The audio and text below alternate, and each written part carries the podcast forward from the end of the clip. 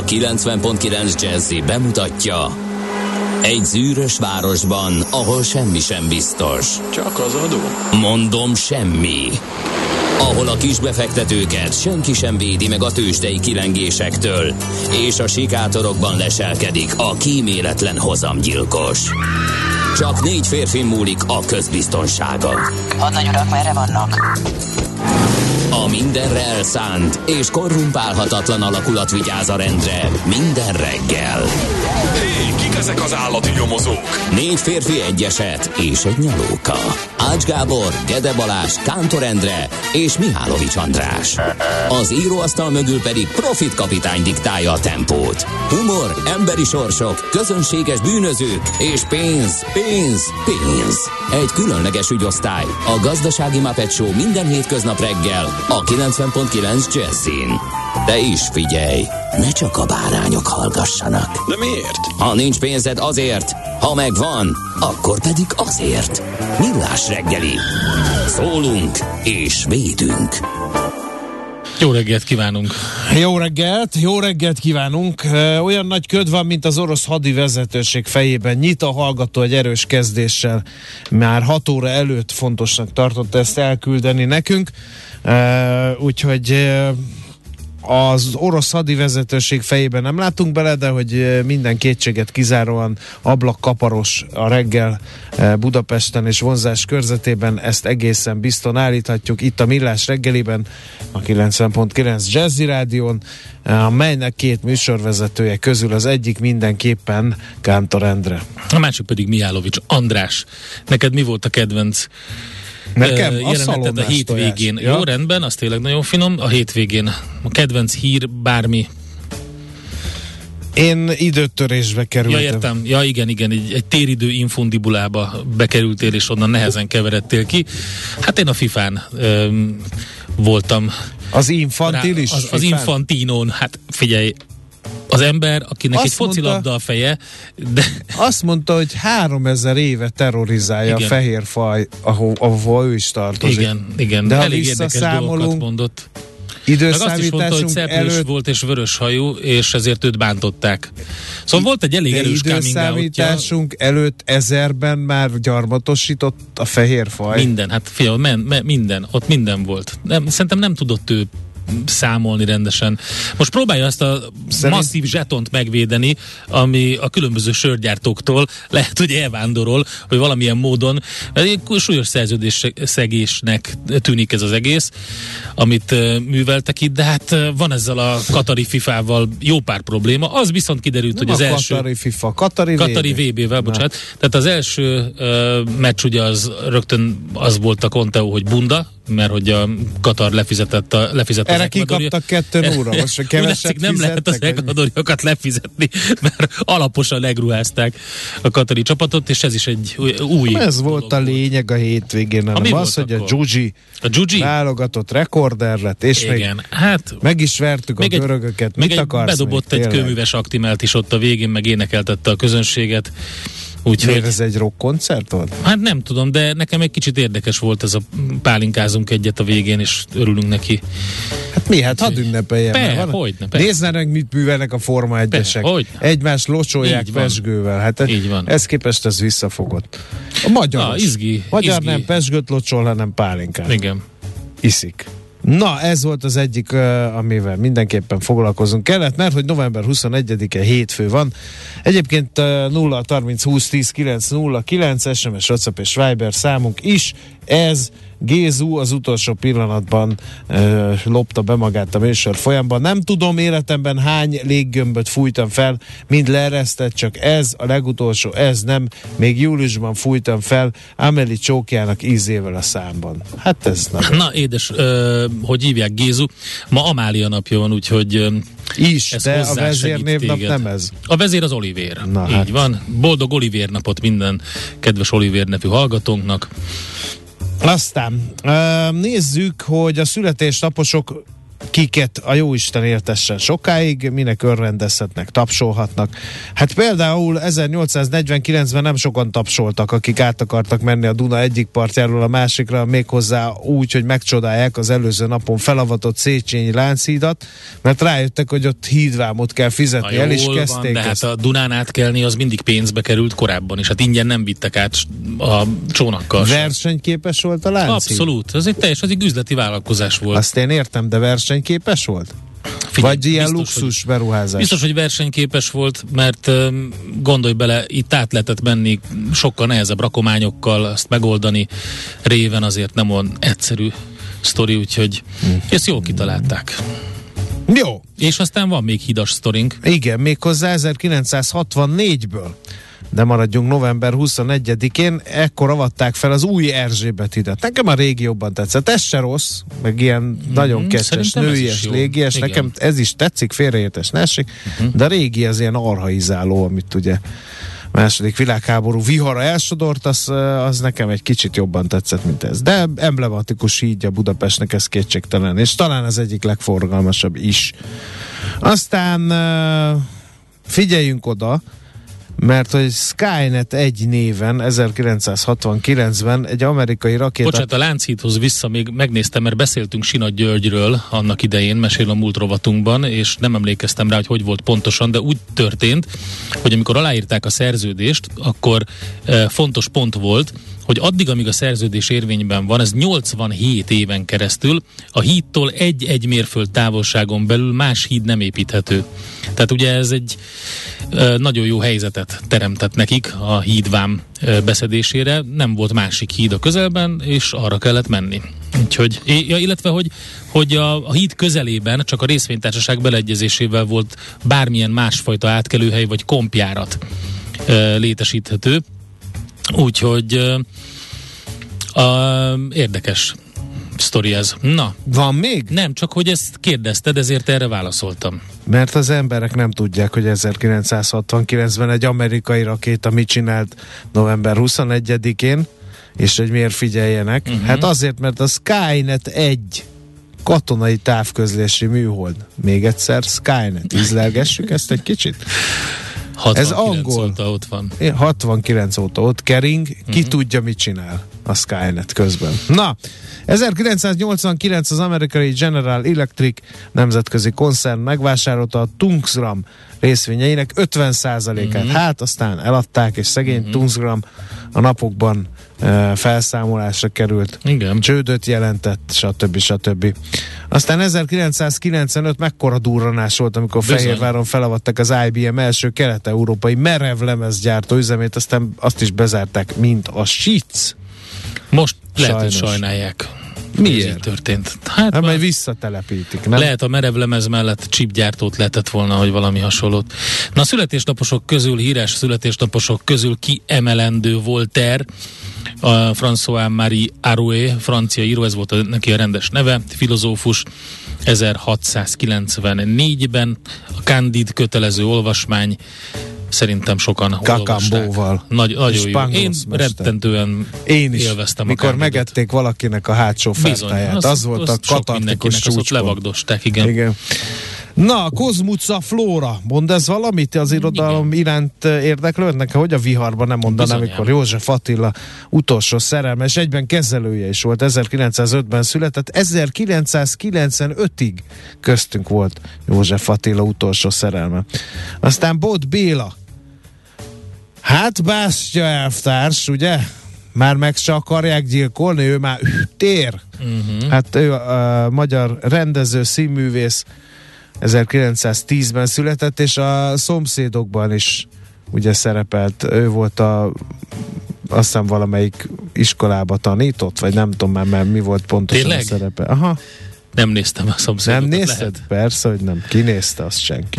Aztán ki volt még itt a Kósa? Ferenc. Bizony. Filmrendező, 1937 politikus. november 21-ből így van, nagyon jól rávilágít. Goldie Hawn, Oscar Díjas amerikai színművésznő és A Walter ünnepel. Mattau mellett debütált a Kaktusz virága című kiváló filmben uh-huh. a Goldi. 1945-ben született november 21-én. Björk, izlandi énekesnő, színésznő 1965-ben ezen a napon született. Nem tudok megbarátkozni a nevével, olyan, mint amikor rálépsz egy békára, olyan, és az, az kiad egy hangot, Björk. Ő sokkal jobban mondja ki, mint te. Ebben kétség kívül igazad van. Nagyon aranyos. jó az izlandi. Az izlandi lányok beszélnek Izlandon angolul. hogy beszélnek? Izlandiul? Igen. Hm? Bizony. Vagy angolul? Mindenkivel? Angolul is. Van ott egy helyi nyelv? Van. A floki, amikor Van, ott telepet, akkor ott már... Akkor ott értem. meghonosította, így van. Náksi Attila, mint fénykép szobám falám, ez óriási, mert nem volt. Nem. De ő hogy DJ, került a magyar DJ. Hát az Ács régi kedvence, ennyi. Együtt szeleteltek a Dexion diszkóba Siófokon, nem tudok más magyarázatot Nagyon adni jó. erre. Akkor, Akkor jöjjön akkor egy jó neki. DJ Akkor- Náksi az Ácsnak. Akkor Náksi Attilának boldog születésnapot ezzel a felvétellel kívánunk. Nézz is! Ne csak hallgass! millásreggeli.hu Igen, tudom, elnézést, elrontottam, nincs rá mentségem, egy szerencsétlenség vagyok, egy pörsenés a millás reggeli hátsó felé, mert rosszul mondtam, nem siófokon volt a Dexion, hanem alsó őrsön. Na igen, pont. Nyilván Igen. olyan állapotban voltam mindig a Dexionban, hogy azt se tudtam, merre van előre. Hol vagy így van. Elnézést. És néha az üvegházban ébredtél föl ellén, de ez teljesen véletlenszerű volt. Most is előfordul. Na jó, most is, pont. Na, na, mondja. Valamint ö, igyekeznek Lapszemle. a hallgatók, tudom, ö, nyelvleckék Andrással rovatunkba életet lehelni, hogy bármelyik izlandi szó vegyem a számra és mondjam ki, különös tekintettel arra kimondhatatlan hangra. Na mindegy, nem tudom, hogy mi lesz ebből. Kántor Endre tirannoszként lapszemlét követel, legyen hát meg az ő akarata, a népszava címlapján az díszelek, hogy száguldanak az élelmiszerárak. Nem, mint ezt nem vettük volna észre, de csak nem háromszor gyorsabban 45%-kal nőttek az élelmiszerárak egy év alatt Magyarországon, mint az Európai Unió átlaga. Ez 18% alatt volt. Hatástalanok a kormány intézkedések, írja a lap, a megállíthatatlannak tűnő áremelkedésekkel szemben. Egyébként, aki nem tudná, októberben a kenyér, de a tejtermékek, sajtok és a napokban ársapkássá vált tojás éves emelkedése is többszöröse volt, mint amit az Eurostat az Unió e, átlagában mért. Az ársapkákkal az IMF most kiadott országértékelő jelentése szerint is olajat öntöttek a tűzre, mert miközben néhány termék ára a tavaly októberi szinten maradt, a többi és soha nem látott száguldásba kezdett. Az IMF szerint ezeket a záros határidőn belül ki kell vezetni, mert fenntartásuk a kivételezett termékkörben hiányt eredményez, még a kereskedők más árukra terhelik az ezeken keresztke- keletkező veszteségeket.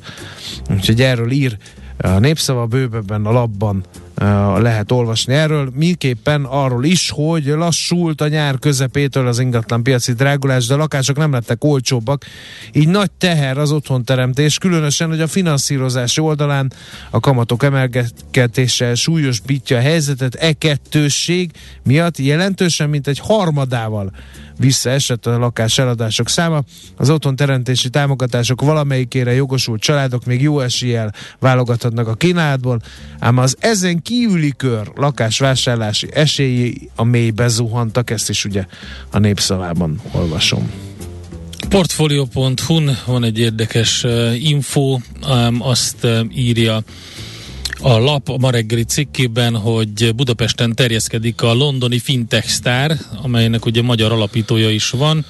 Budapesti Fejlesztőközpontot épít a részben magyar alapítású jutalékmentes befektetéseket kínáló londoni brokercég a Free Trade.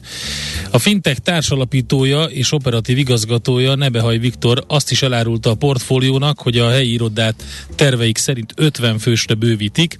1,4 millió felhasználóval rendelkező társaság engedélyt szerzett Svédországban, ahonnan Európát és Magyarországot is meg tudják hódítani. Az a céljuk, hogy az összes meglévő piacukon globális tőzsde elérhetőséget építsenek, és közvetlen kriptobefektetési lehetőségén is dolgoznak.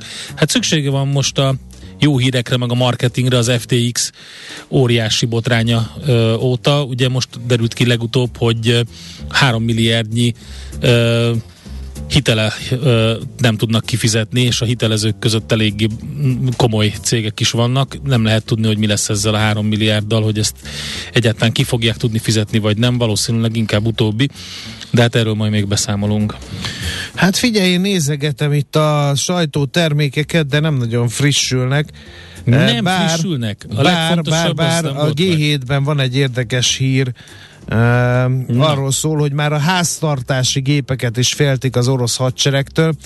Oroszország már a Krím 2014-es megszállása és a szankciók életbe lépése óta igyekszik függetleníteni magát a nyugati világtól. Az utóbbi nyolc évben visszafogták a dollárfüggőséget, aranytartalékot halmoztak fel, és ukázba adták az orosz ipar, különösen a hadipar nyugati technológiai függésének a csökkentését. Ez utóbbi nem nagyon sikerült, a hadipar látszólag máig jelentős mértékben támaszkodik az amerikai technológiai importra, az orosz csapatok súlyos eszközveszteséget szenvednek, az utánpótlás azonban az export korlátozások miatt egyre nehezebb, és van egy ilyen, hogy a Brit Király Védelmi Kutatóintézet korábbi elemzése 27 orosz fegyverrendszert vizsgált meg, ezekben 450 amerikai, európai és kelet-ázsiai komponens talált mikroprocesszorokat, mikrovezérlőket, Ethernet vezérlőt, GPS vevőt, oszcillátor, tettere, tettere, tettere. Ezek döntő része amerikai gyártóktól származott, a maradék pedig európai, valamint a szankcióhoz szintén csatlakozó Japán és Tajvan terméke volt. Kína csupán hat termékkel szerepelt a listán. Az alkatrész hiány el is kezdte korlátozni az orosz hadipart. Az amerikai hírszerzés azt állította, hogy a chip hiány olyan mértékű, hogy már mindenféle háztartási gépekből kiszedve próbálják pótolni Igen. a pótolhatatlant. Közben azt nézem, hogy hát biztos láttad a legviccesebb hírt. De várjál, mert hogy kiszedtek, tehát kilőtt orosz Igen. harckocsiból kiszedtek olyan csipet, ami mikrohullámú sütőben dolgozott előtte. Hmm. Hát igen. Szóval, hogy láttad biztos ezt a kiberbiztonsági konferenciát Romániában. A meghekkelték? Hát ezt nem, lát, nem, nem de, láttad? De amikor Úgyhogy felnőtt filmes... Fe, felnőtteknek szóló ö, explicit tartalom jelent meg elég durván a kivetítőn. Az előadók mögött... milyen állapotban van a kiberbiztonság arra hát felé. Hát nagyon erős volt egyébként. Tehát a, ugye az történt, hogy ez egy Zoom hívás volt, nem úgy sikerült, mint ahogy eredetileg tervezték ezen az internetes adatvédelmi konferencián, amit a Román Kutatásért, Innovációért és Digitalizációért felelős minisztérium szervezett szervezett pénteken. Szervezők mögött a kivetítőn a konferencia 20. perce körül egy Zoom hívás képernyője helyett egy felnőtt filmekből összeállított montázs jelent meg. Az egyik résztvevő hamis avatárral belépett az online platformra, és képernyő megosztást használva próbálta feldobni a konferencia hangulatát. Sikerült? Hát sikerült, mert a pulpitusnál ülők ugye háttal ülnek ennek, és nem vették észre. A technikáért felelős fiatalember egy pillanat alatt a laptophoz ugrott, és megpróbálta eltüntetni, de hát ugye nagy kuncogást tört ki a teremben. Csak a harmadik adag kép után sikerült elhárítani a problémát, úgyhogy bezárták a böngészők, böngészőt, és utána azt mondta a minisztérium egy közleményben, hogy a konferenciát a teljes átláthatóság jegyében szervezték meg, nyilvános vitával, amihez bárki csatlakozhatott, és ez vezetett a végzetes hibához. Könyörgöm. Nagyon kemény. De tényleg, tényleg rendeztek egy ilyet, hogy bárki csatlakozhatott, és azt várták, hogy majd mindenki majd nem. szépen viselkedik. Na jó, menjünk tovább, és akkor utána megnézzük, hogy a tőzsdék mit produkáltak a pénteki napon. Hol zárt? Hol nyit? Mi a sztori? Mit mutat a csárt? Piacok, árfolyamok, forgalom a világ vezető parketjein és Budapesten. Tősdei helyzetkép következik. Na nézzük, mi történt pénteken Budapesti érték. Tőzsdén jó volt angulat, 1% fölötti pluszban zártuk a hetet. 44.495 ponton állt meg végül a Bux. Hát csak a Richter eset 3% kal 8000 forinton kereken itt állt meg. A többiek közül mindenkinek jó napja volt. Például az OTP ment fölfelé 2,2 a 10.580 forintig egészen. Mi van a mollal? A MOL is erősödni tudott 1% fölötti mértékben 2600 680 forinton zárt végül, és a Telekom is majdnem fél százalékot tudott drágulni 320 és fél forintig. Azért kérdeztem, mert ugye csökkentett kapacitással működik a finomítója a molnak, és részben ezért nem szállít üzemanyagot a kiskutakra. Tudod, melyik kiskút, meg kis település maradt üzemanyag nélkül Kiskút, például? kerekeskút, van az udvaron. Felcsút. Nem. De. Az Mondom, Fake- fake news. Fake news. Igen. Uh, és kérem szépen a Panergy-ről szólt a Budapest érték tőzsde tegnap, mert hogy lehajrázta, mit lehajrázta, majdnem háromszor annyi forgalom Hű. band, mint a Magyar Telekom, 5,8%-ot tudott drágulni a Panergy. Az x kategóriában hát ennél lightikább volt a hangulat, Uh, nagy forgalom uh, nem volt sehol sem, mondjuk az Ébdufer tudott esni 12% fölötti mértékben, így egy Erdja forgalomban majdnem 1%-ot veszített értékéből a Gloster is a tőzsdei erőszobába, de hogy jót is mondjak, a Naturland például 2% fölötti mértékben drágult, és a Navigátor is hozzátett az erősödéshez 0,1 kemény százalékot. Mi volt a nemzetközi Hát piacon? ugye Amerikában ilyen lanyha nap volt, vegyesen indult a nap, végül pluszban zártak az indexek, de nem volt olyan extra nagy mozgás. Ha megnézzük a legaktívabb papírokat, akkor a, Teslának volt a legnagyobb volumene, 76 millió dollár, tehát itt olyan 100 fölött szokott azért lenni egy erősebb napon itt az első helyezett. A Tesla viszont 1,6%-os mínuszban zárt, ugye hiba-hiba hátán van a Tesla-nál, most 30 ezer autót hívnak vissza, ez pedig rövid időn belül a második eset, ez nem tett jót a papírnak egyáltalán. Az Apple pluszban zárt 0,4%-kal, ugyanekkor a mínuszban zárt az AMD, az Amazon majdnem 1%-os mínuszban, az Nvidia nagyobb 1,7%-os mínuszban fejezte be a kereskedést, a pozitív oldalon még a Meta körülbelül fél százalékkal, és a Cisco 2,6%-kal, a Microsoft azonban, mint csak úgy, mint a Google, tehát az Alphabet negatív tartományban zárt. Egyébként így egy enyhe zöld nap volt Amerikában, a Dow 0,6, az S&P 0,5, a Nasdaq 1 század százalékos pluszban zárt. Európában is pluszosak voltak a vezető tőzsdék, de Ázsiában a kép nem annyira jó. A Nikkei ugyan pluszban van, de ez éppen, hogy csak egy pár század százalék. A Sánkhái tőzsde e, és az Ausztrál tőzsde viszont negatív irányba fordult a mai kereskedésben, úgyhogy innen indítják a napot. Azt akartam még megnézni, hogy a forint hogy áll jelen pillanatban. Ha jól láttam, akkor 407 forint 36 ö, fillér jelen pillanatban az euró, és ö, a dollár árfolyamot is gyorsan megskubizzuk, 396.23, úgyhogy azt lehet mondani, hogy viszonylag jól állunk a forinttal. Tőzsdei helyzetkép hangzott el a Millás reggeliben. Innen folytatjuk. Figyelj, a helyzet az nem jó. Baleset van az Árpád hídon Pest felé a Szentlélek tér után, sávlezárás és torlódás. Baleset az M3-as bevezető szakaszán a kacsó úti felüljáró előtt, és baleset a Vassai hídon, a Weiss Manfred úton mindkét irányba lelassult a haladás, úgyhogy hideg van, csúszik is, lefogadom, hogy sokaknak nincs még Biztos, téli gumi feltéve, úgyhogy nagyon óvatosan körültekintően egymásra figyelve közlekedjünk. Most jön Czoller Andrea a hírekkel, aztán pedig folytatjuk a Millás reggeli műsor folyamát. Jön a Budapest rovatunk, eh, hír szem van egy új digitális szolgáltatásokról szóló EU-s rendelet is. Hát ezt, hogy miről szól, ezt fogjuk majd megfejteni. Nézd a Millás reggeli adásait élőben a millásreggeli.hu oldalon. Millás, Millás reggeli, a vizuális rádió műsor. A reggeli rohanásban könnyű szemtől szembe kerülni egy túl szépnek tűnő ajánlattal. Az eredmény krétával körberajzolt tetemes összeg. A tethelyen a gazdasági helyszínelők, a ravasz, az agy és két füles csésze és fejvállalakzat. A lehetetlen küldetés megfejteni a Fibonacci kódot. A jutalom egy bögre rossz kávé és egy olyan hozamgörbe, amilyet még Alonso Mosley sem látott. Millás reggeli, a 90.9 Jazzy Rádió gazdasági mapetsója. Vigyázat! Van rá engedélyünk! A Millás reggeli főtámogatója a Schiller Autó család ZRT. Skoda Schiller márka kereskedés Újpestről. Schiller Autó család. Autók szeretettel.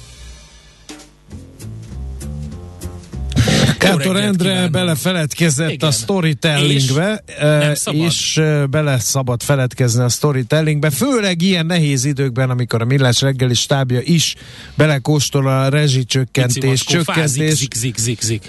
Be, mert hogy nincs fűtés, ugyanis az irodaház éber és energetikában nagyon pallérozott tulajdonosa a hétvégére, most minden gúny nélkül mondom, kikapcsolja a fűtést, helyes, és helyes, ilyenkor nem jó, fűt csak, fel. Csak most már 7 óra 11 perc van. Most már reggel, és én úgy érzem, hogy Amália napján itt ez... Nem, nem. Ez igen. egy Amália? Igen, így van. Igen.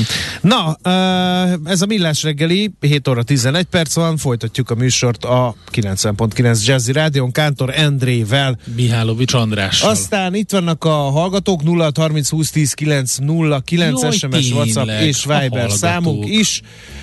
Közlekedési hírek után is. tallózni fogunk van az minden, ő hozzászólásaikból. postaládánkból információk, de ezeket mind elküldjük. A közlekedés az eléggé durvul.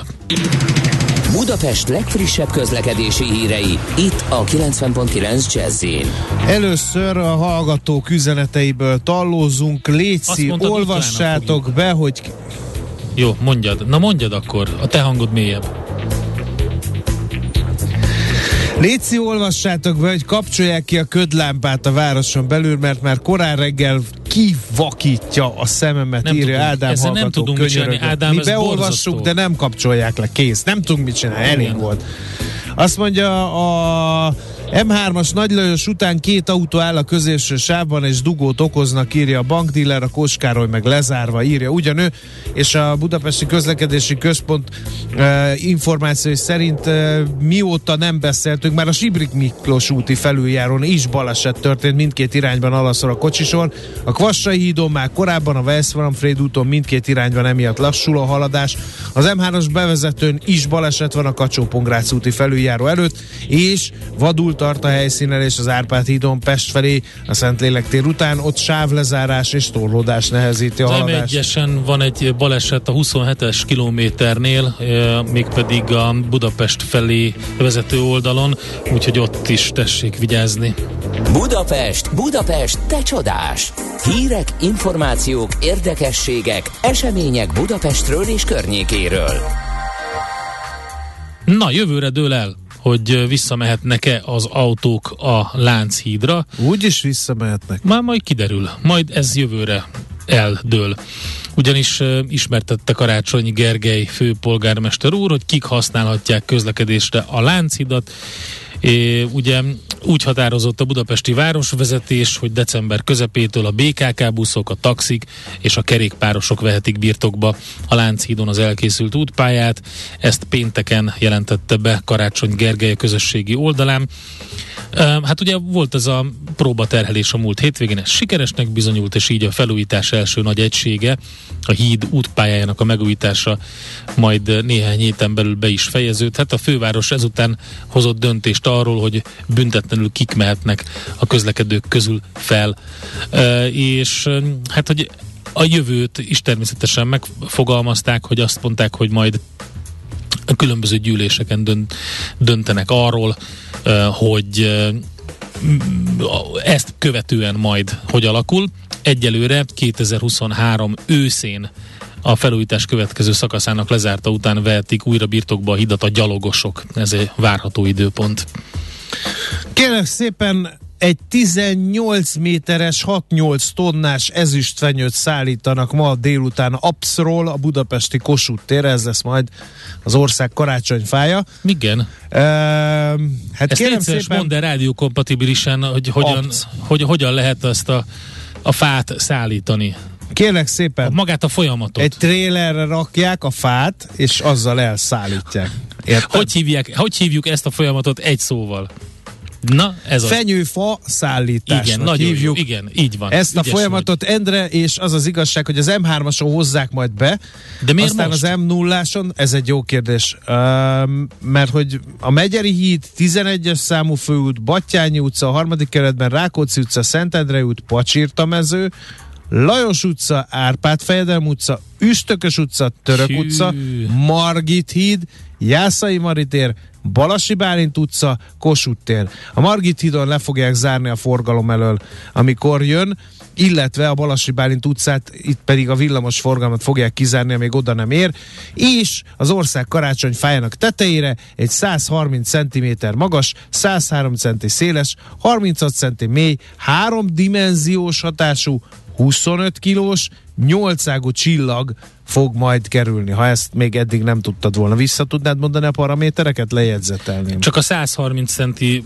magas, meg 130 centi széles, azt jegyeztem meg. Nem, csak 103. Ja, 103, na tessék, akkor rosszul jegyeztem. És ez nem lesz Emellett- kivilágítva? De lesz rajta 2500 folyóméter fényfüzér, benne 16 ezer energia takarékos izzó, LED izzó. A jövő héttől fog ez működni, advent első vasárnapjától fogják kivilágítani, vízkeresztig, Az január egyáltalán 6-ig. izzónak nevezzük? A, az inkább egy fényforrás a LED, az nem izzó, nem? Hát az nem izzik. Abban nincsen semmi szál, ami izzana. Atya De úristen. tényleg ez, ez Ez egy tradicionális meglevedés. A kocsit kocsközségről nevezték el, és most miért hívják gépkocsinak, mikor semmi köze se kocsközséghez, se a régi lovasszekerekhez. Ne drágjad már a kákán a nem, csomót hát ilyen azért az, ne, az, az teljesen más. Nem más. De hát A izzó motor, régen motor izzott, most kocsi, már ugyanúgy. de mivel elharapózott a közvélemény körében ez a Elharapozott megnevezés, a közvélemény? igen, volt, Edison óta volt ideje elharapozni, és ezért nehezen cseréljük le a LED izzót szót simán arra, hogy LED. De lehet, hogy jó De a kifejezés. e, sok szeretettel, és mindig 0 úgy, hogy 30 20 10 fényforrás. 9 0 9 írjátok meg, hogy jó-e ez a kifejezés. Van Ne írjátok meg, de jó, köszi. újabb állomásokkal bővült a bubi rendszere. A hatodik kerületben ö, alakítottak ki négy új gyűjtőpontot, és ezáltal ö, többet ö, tudtok tekerni a bubival, így már 177 állomás és 2060 kerékpár áll a felhasználók rendelkezésére, és volt egy átadó ünnepség, vagy esemény, és azt is elmondták ott, hogy a Blaha Luisa téren is újra lesznek gyűjtőállomások, tehát ott is le lehet majd, és fel lehet venni majd bubikat. Nekünk a Gellért hegy a Himalája. A millás reggeli fővárossal és környékével foglalkozó rovata hangzott el. A tükör a valóságot tükrözi, de mindenki máshonnan néz bele. Millás reggeli. Hamarosan arról fogunk beszélgetni dr. Tóásó Bálintal, a KPMG Legal Tóásó ügyvédi iroda vezetőjével, hogy hatályba lépett ez a digitális szolgáltatásokról szóló EU-s rendelet, az úgynevezett DSA vagy DSA, és majd, hogy általában ez mire vonatkozik, mikor kell alkalmazni, és hogyan, mire kell felkészülni minden olyan vállalatnak, például tartalomszolgáltatónak, online platformnak, online piactérnek, azt fogjuk vele megbeszélni, de addig nézzünk meg egy-két hozzászólást. A izzók Na, miatt ízik igen. üzenőfalunk, ö, mert hogy azt írják, hogy azt mondja nekem a múlt héten a kollégám a csapatépítő buli elején, marha sötét van, itt csavarjunk be egy körtét. Amúgy villanyszerelőkkel dolgozok, ne röhög, nem arra a körtére gondol. De szerintem arra A gondol- LED izzó olyan, mint a szendvicses kenyér, vagy a feeling érzés, mivel a LED, a light, Igen, mi ez? Light emitting diód? igen, diódás. Tehát Fényt vízzó. kibocsátó dióda írja. Igen. Kudu, köszi, hogy felvérteztetek a kántor elleni e, csörtémre. Illetve a kántornak van igaza, a LED nem izzik, LED lámpa a jó, LED fény, LED világító, már hosszú LED körte pedig képzavar. De jó, ezt úgy szerettem hallani. Legyen világosság, Ú. köszönjük. Uh, De ha aztán becsavarsz egy pár körtét, akkor sötétebb lesz, nem világosabb, ezt üzenem Igen. a kedves a hallgatónak. csőben sült ételekkel mi van? Semmi köze a csőhöz. Írja Viktor hallgató, ugye, hogy? Hát nem egészen, de van nem használhatod, nem használhatod a csőben sültet innentől. Ha én nem használhatom a ledizzót, de, jó? de használhatod, ha akarod, és egyél egy jó És te pedig kenyeret. mindenképpen, mindenképpen a fényforrást figyelni fogom. Jó, LED, LED forrás, vagy LED fény, ezt igen, így A fogom. Maci harapós, a bandi kekec, a led ízik Kekec. el, vagy emitál nekem, mindegy, magyar vagyok, megértem a mamámat, ha villanykörtenek hívja, és nem vagyunk fizika órán, és ezt a kocsit vagy autót sem hívom gépjárműnek, max a szerv hívja úgy, de azt sem vagyok, azt is megértem, mert magyar vagyok. Én nem arról van szó, hogy megértjük-e vagy nem, csak azt mondtam, hogy nagyon megtévesztő, hogy izzónak hívjuk azt a valamit, ami nem izzik. Na, ennyi. Viszont akkor beszéljünk erről a DSA-ról. Mi ez, mire kell felkészülni, mire kell figyelni dr. Továsó Bálint, a KPMK Legál Továsó ügyvéd vezetője a vonalban. Jó reggelt!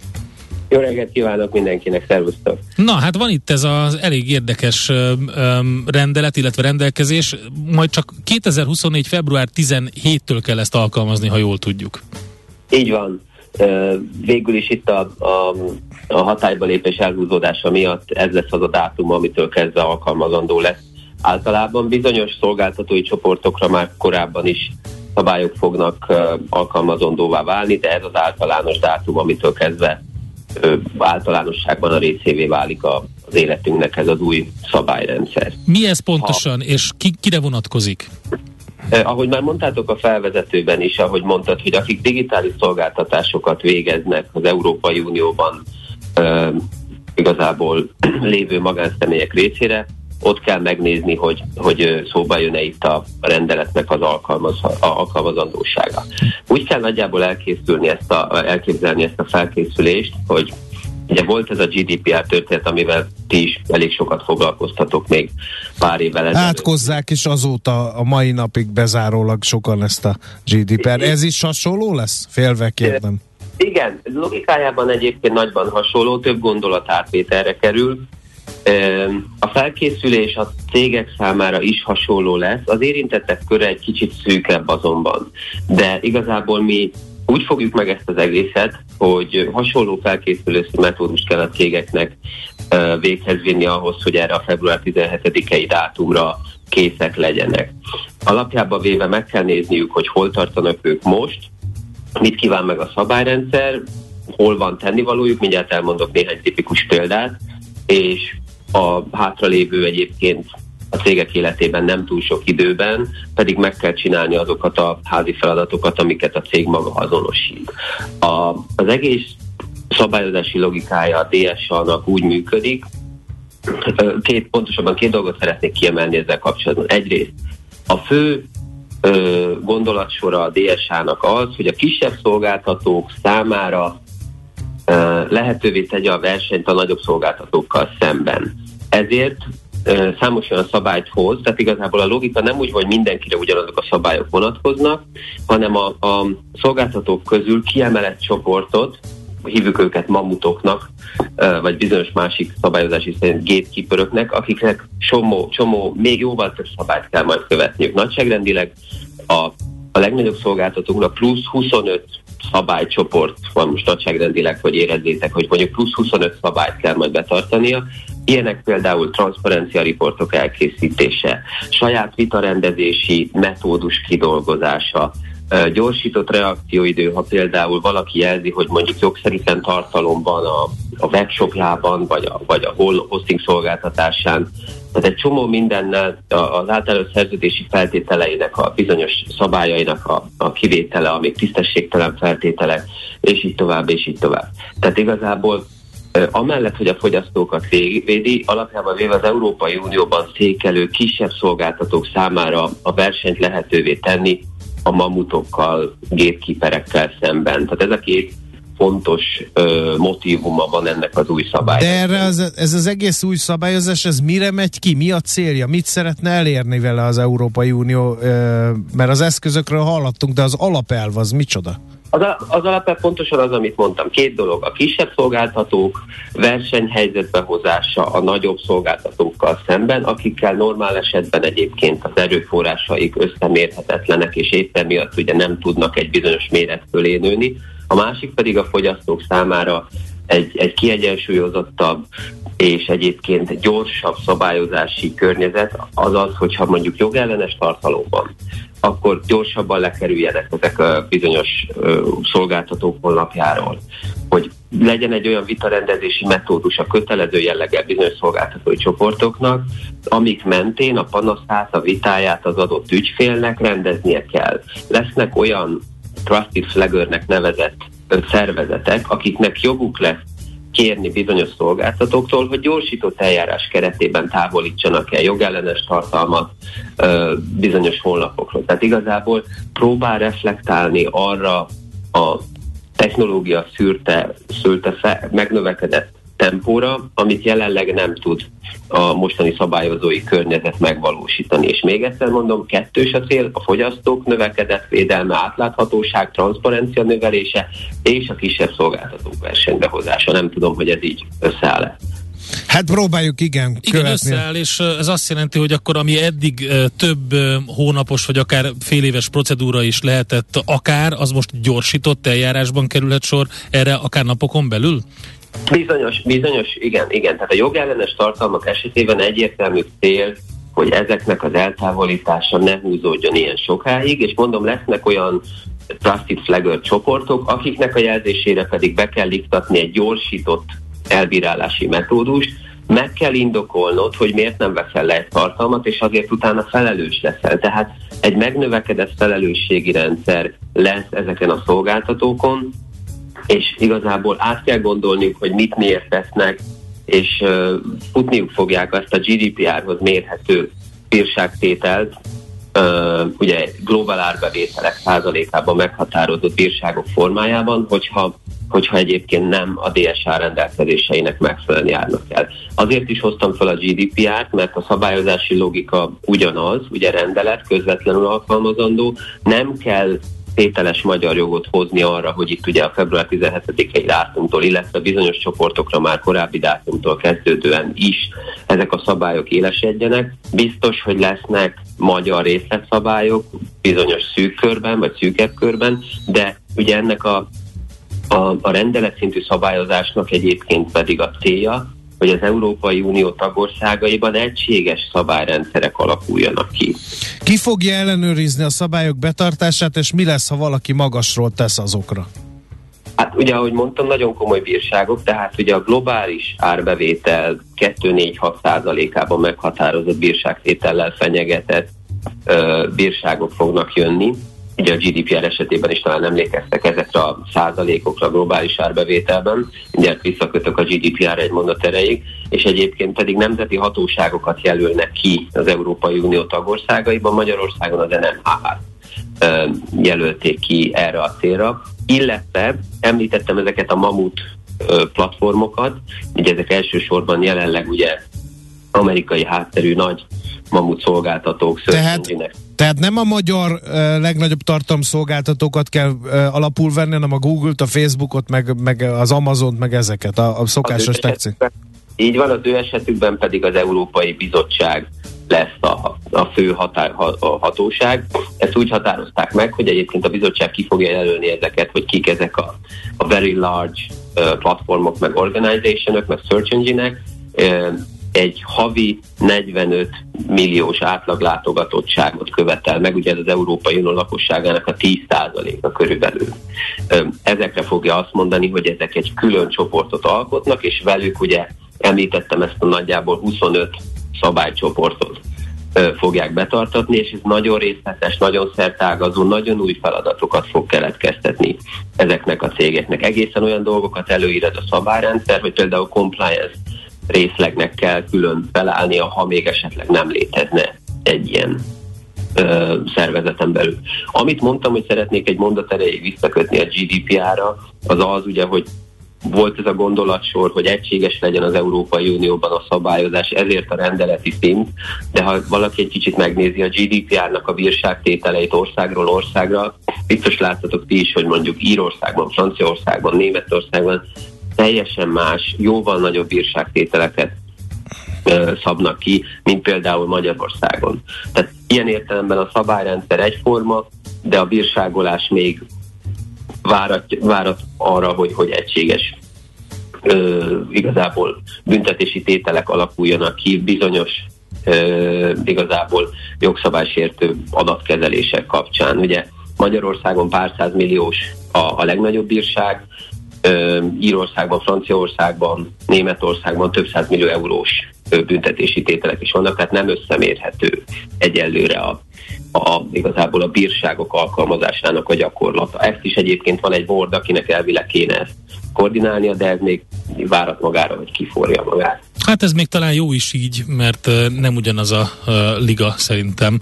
Egy magyar piac, meg egy, meg egy ír, ír piac, vagy akár... De igen, csak tudod, azért lehetnek egy kis piacon is olyan meghatározó szereplők, akik meg, Lehet, ha valamit csinálnak, ez annak arányosan van, de majd meglátjuk. Gondolj be például egy kereskedelmi tévé egy műsorában valamilyen uh-huh. csúnyaság megjelenik, az milyen hatású lehet.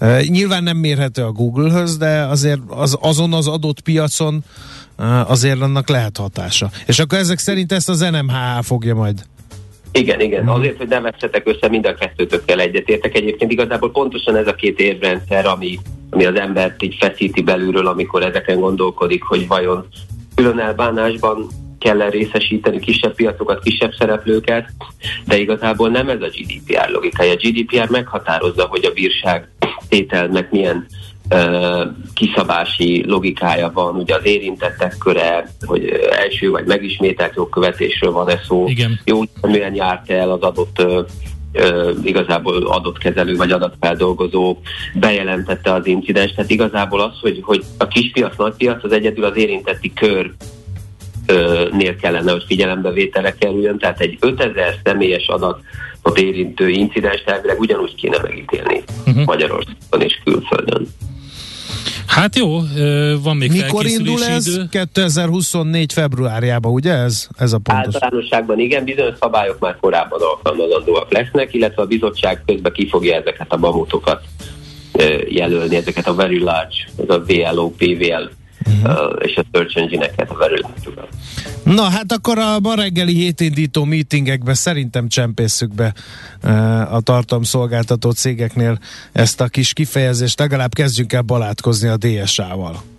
Igen, igen, igazából ez a legfontosabb, hogy elkezdjük felvenni a fonalat, ez a szabályrendszer jön, és ez egyébként egy komoly változást fog hozni, ezért is használtam a GDPR analógiát, ami elég komoly felbojdulást okozott szintén. Jó, köszönjük szépen a tájékoztatást! Köszönjük, sziasztok, sziasztok! Dr. Tóásó Bálintal a KPMG Legál Tóásó ügyvédi iroda vezetőjével beszélgettünk. Ezt tudtad? A Millás reggelit nem csak hallgatni, nézni is lehet. Millásreggeli.hu Benne vagyunk a tévében. Mi várható a héten? Milyen adatok, információk, döntések hathatnak a forint értékére, a tőzsdei hangulatra? Heti kitekintő. A millás reggeli szakértői előrejelzése a héten várható fontos eseményekről a piacok tükrében. Tű, van itt minden. Azt mondja, hogy MNB kamat döntőülés. Az az, amire szerintem leginkább érdemes odafigyelni, de ezt fogjuk most megtudakolni Tardos Gergelytől, az OTP elemzési központ vezetőjétől. Szervusz, jó reggelt! Jó reggelt kívánok! Hát de még van jelentősége a kamat döntőélesnek? Hát úgyse nyúlnak hozzá a kamathoz. Azt mondták, hogy ott az be, be van fagyva. Akkor, akkor mi értelme a kamat döntőülésnek? Azért, hogy megint megállapítsák, hogy marad itt? Hát bizonyos szempontból valóban furcsa, mert ugye hát valójában most az irányadó eszköz, vagy az irányadó kamat, az 18%, az irányadó eszköz pedig a minden reggel kilenckor meghirdetett egynapos betéti tender, ahol igazából ugye reggel kilenckor kiderül az, hogy a jegybank milyen kamaton hirdette meg, és ehhez képest ugye az alapkamat az, az ami 13 százalék, és amiről a kamat meghatározó üléseken dönt a jegybank, az hát hogy is mondjam, a sokkal kevésbé. De ez az egynapos betéti gyors tendernek a, a kamata az irányadó, tehát ez a 18 százalékos, nem? Így van. És, így a, van. és az alapkamat az meg 13 százalék, de az elvesztette alapkamat jellegét, és helyette használjuk ezt a tendert. Hát irányadó jellegét igen. el egyenlő. Irány, igen, irányadó jellegét, igen. Igen, és hogy, hogy ugye az, az történik most, hogy ahogy lényegében a, a, a minden nap van kamat döntés, és ugye a jegybank minden, tehát hogy, hogy naponta kell valójában nézni azt, hogy mi történik, és ehhez képest meg ugye vannak ezek a havi kamat meghatározó ülések, ahol meg az alapkamatról dönthet elvileg a jegybank, de azt azért, tehát egy pár dolgot tudunk. Egyrészt ugye, hogy a, a a jegybank úgy gondolkodik, hogy van ez a 13 százalék, ami szerint az inflációs célok eléréséhez elegendő, és van ez a plusz 500 bázispont, ami meg egyfajta ilyen átmeneti árfolyam kockázati prémium, ami a lényegében mindaddig tart, amíg a magyar gazdaságnak a kockázati megítélése az annyira nem javul, hogy a forint az már 13-as, vagy akármilyen, tehát hogy, hogy egy, a nem, nem 18, hanem ennél alacsonyabb kamatszint mellett is megáll magától. Ugye erre lényegében azért került sor, mert a forint egy ilyen gyorsuló leértékelődési pályán haladt, és ezt akarta megfékezni a jegybank. Tehát, hogy hogy ez az 500 pontos emelés, ez, ezt tudjuk, hogy átmeneti, azt is tudjuk, hogy majd fokozatosan fogja csökkenteni a jegybank, azt is tudjuk, hogy nagyjából mikor, tehát hogy ez egy külső-belső fok, stb., de azért igazából az van, hogy az EU-s pénzeket meg a, az árfolyamot valószínűleg elég nézni ahhoz, hogy, hogy ö, kitaláljuk, hogy mikor kezdődhet a csökkentés, és igazából arra is elég volt ez az 500 pont, hogy átbillenjenek a várakozások, ugyan egészen addig folyamatosan egyre több és több kamat emelést árazott be a piac, most meg egyre, tehát be, lényegében beépültek viszonylag komoly kamatcsökkentésű várakozások, tehát itt, itt azért a, az év végéig arra számít a piac, hogy akár egy ilyen 200 bázisponttal uh-huh. is reggeltünk a 18 Hát néztem a mediánt, a konszenzus mediánt, az 9% lenne decemberre, jövő, jövő decemberre, tehát az ugye az az a csökkenés, de, de azért így nem teljesen egyöntetű, és egyáltalán nem is, nem is értem akkor, hogy, hogy milyen üzenete van ennek. Uh, mire? Hát a alapkamat Így az egésznek, döntésnek. ahogy így globálisan, igen, igen ne. ahogy az Endre úgy így kontextusba helyezte, makrogazdaságilag, emberileg, szakmailag. Tehát, mi, tehát, tehát magának a, a, az alapkamatról szóló döntésnek annak van egy üzenete önmagában, vagy egyáltalán van-e? A másik az, hogy ezt hogyan kommunikálják, és mit mondanak mellé. Talán ez fontosabb. Egyrészt ez fontos, másrészt meg, tehát az alapkamatról nem fognak dönteni, uh-huh. az egész biztos, tehát az marad 13 százalék, mm, vagy hát hogy is mondjam, 99,9 százalék, tehát borzasztó meglepetést okozna, bár, bár a jegybank csinált már ilyet, de azt gondolom, hogy ebben az esetben ezt, erre nem kell figyelni.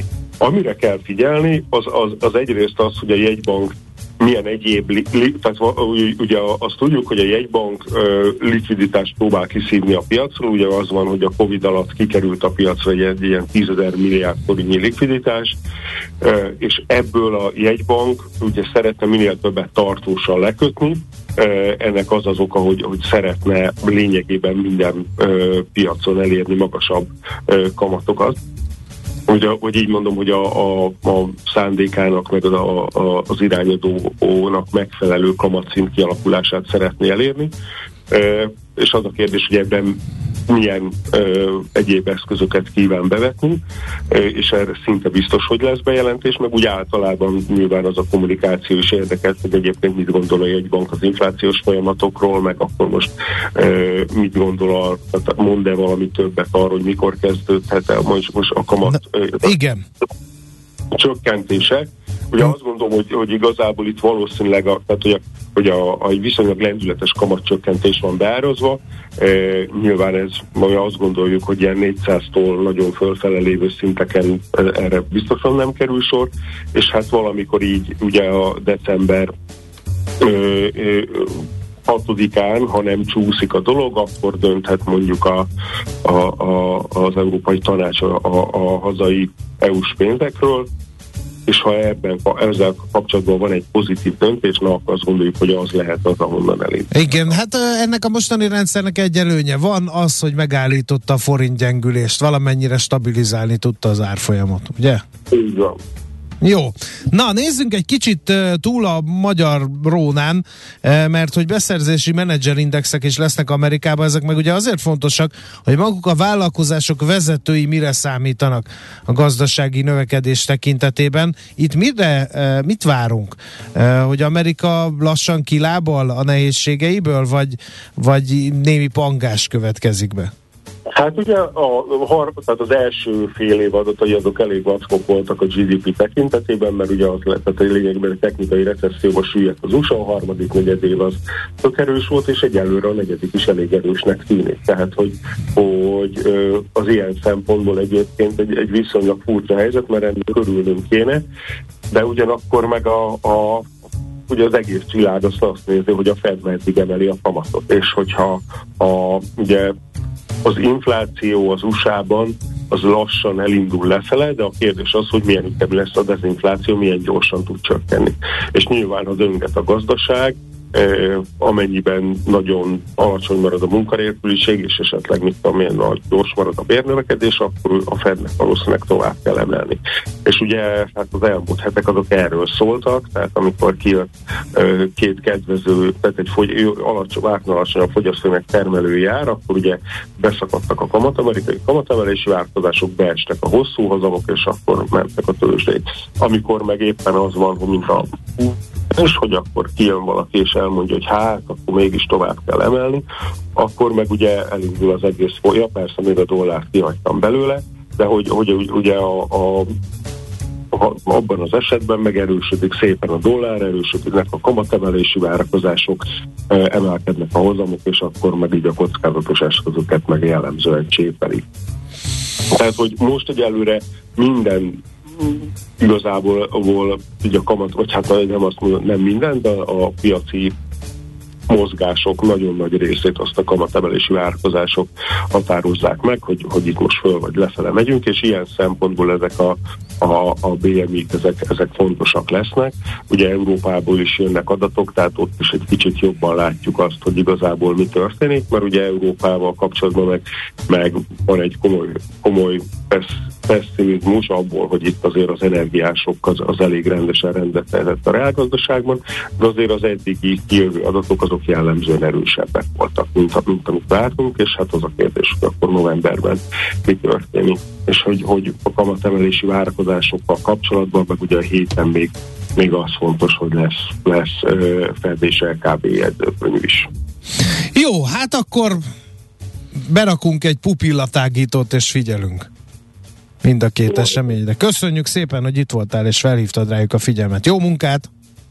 Sziasztok! Szerbusz! Tardos Gergővel beszélgettünk, ő az OTP elemzési központjának vezetője. Kettő dologról volt szó, ugye a kamat dilemmáról Magyarországon, illetve a beszerzési menedzserindexek mit hozhatnak majd az amerikai gazdasággal kapcsolatban. Heti kitekintő rovatunk hangzott el. Mire érdemes odafigyelni a héten? Mi elmondjuk. Sírva könyörgöm, mondjátok be, hogy a hátsó ködlámpját kapcsoljuk ki a városban, kiégeti a szemem, az előttem haladó a dugóban írja Ferenc, és nem az első, aki segélykiáltást pumpál az étterben. Most mindenki nézzen az műszerfalra, biztos?